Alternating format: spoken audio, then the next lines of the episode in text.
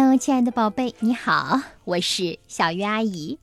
今天呀，小鱼阿姨要给你来讲的绘本故事是由广西师范大学出版社出版的《魔法象绘本》。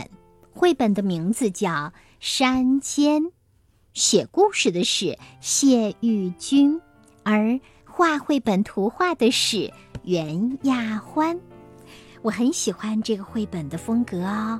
翻开就是清新的绿色，它是要带我们去到一个很有绿意的地方吗？我们开始吧。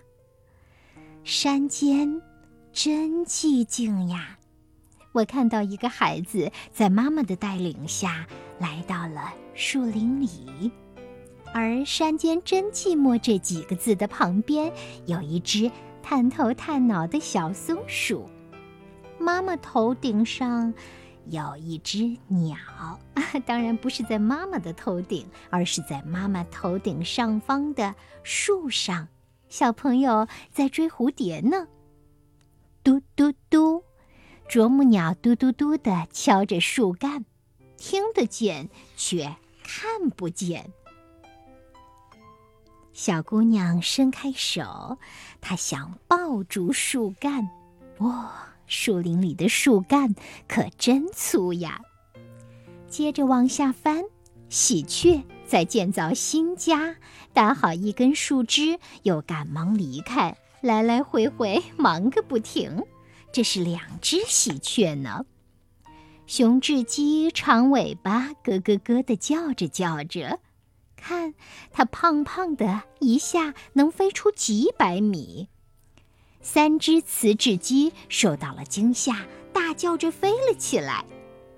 一只鸟站在水杉树顶，叫声清脆，嘎嘎嘎嘎嘎。在下面呀，是好多好多的树呢，水杉树。在树中间，如果你仔细看，可以看到鸟窝呢。天气渐渐的转暖，小虫子纷纷出动，啄食草籽儿的日子过去了。接着呢，苹果树下落叶间生出各种虫子，珠颈斑鸠正在觅食。大约是在四月份的时候，小鱼阿姨在我的小区里也看到了珠颈斑鸠。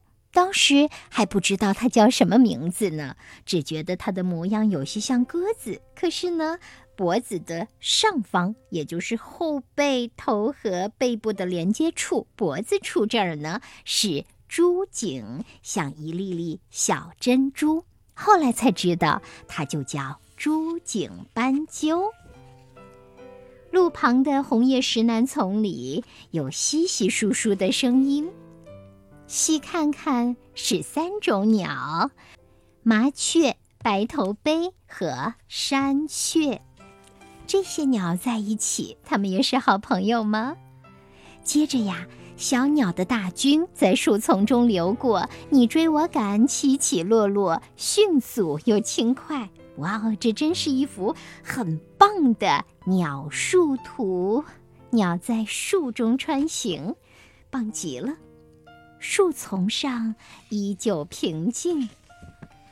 山里有多静？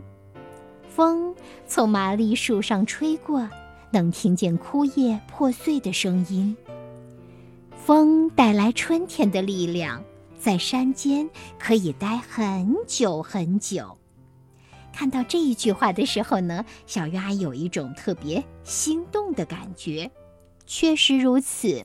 看不到山间的鸟树，感受不到清风的人呢，会觉得在山上行走多么的无聊呀。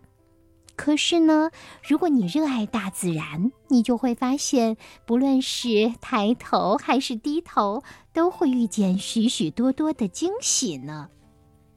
继续，我们往下翻吧。柿子树长在山顶。漆黑的树干映在蓝天上，然后呢，在山间的寂静里，春天乘着鸟儿的翅膀呢。从海上来，好了，翻到这里，小鱼阿姨翻到了空白页，看到一只壁虎。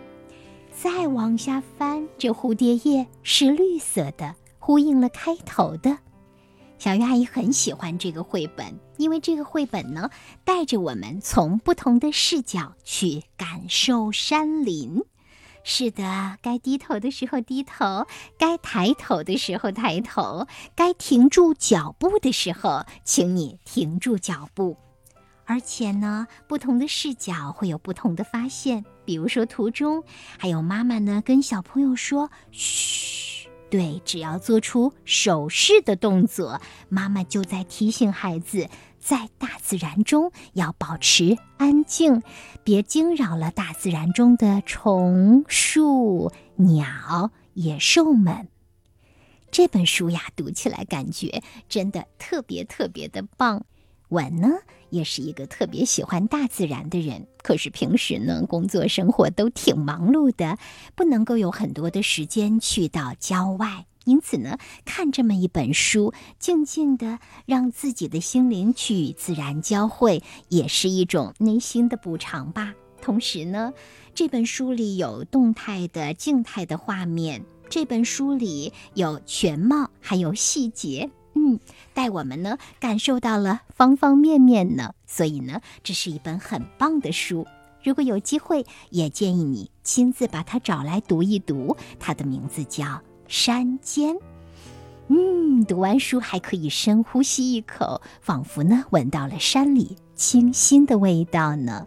谢谢你来听小鱼阿姨讲故事，祝你阅读听读快乐。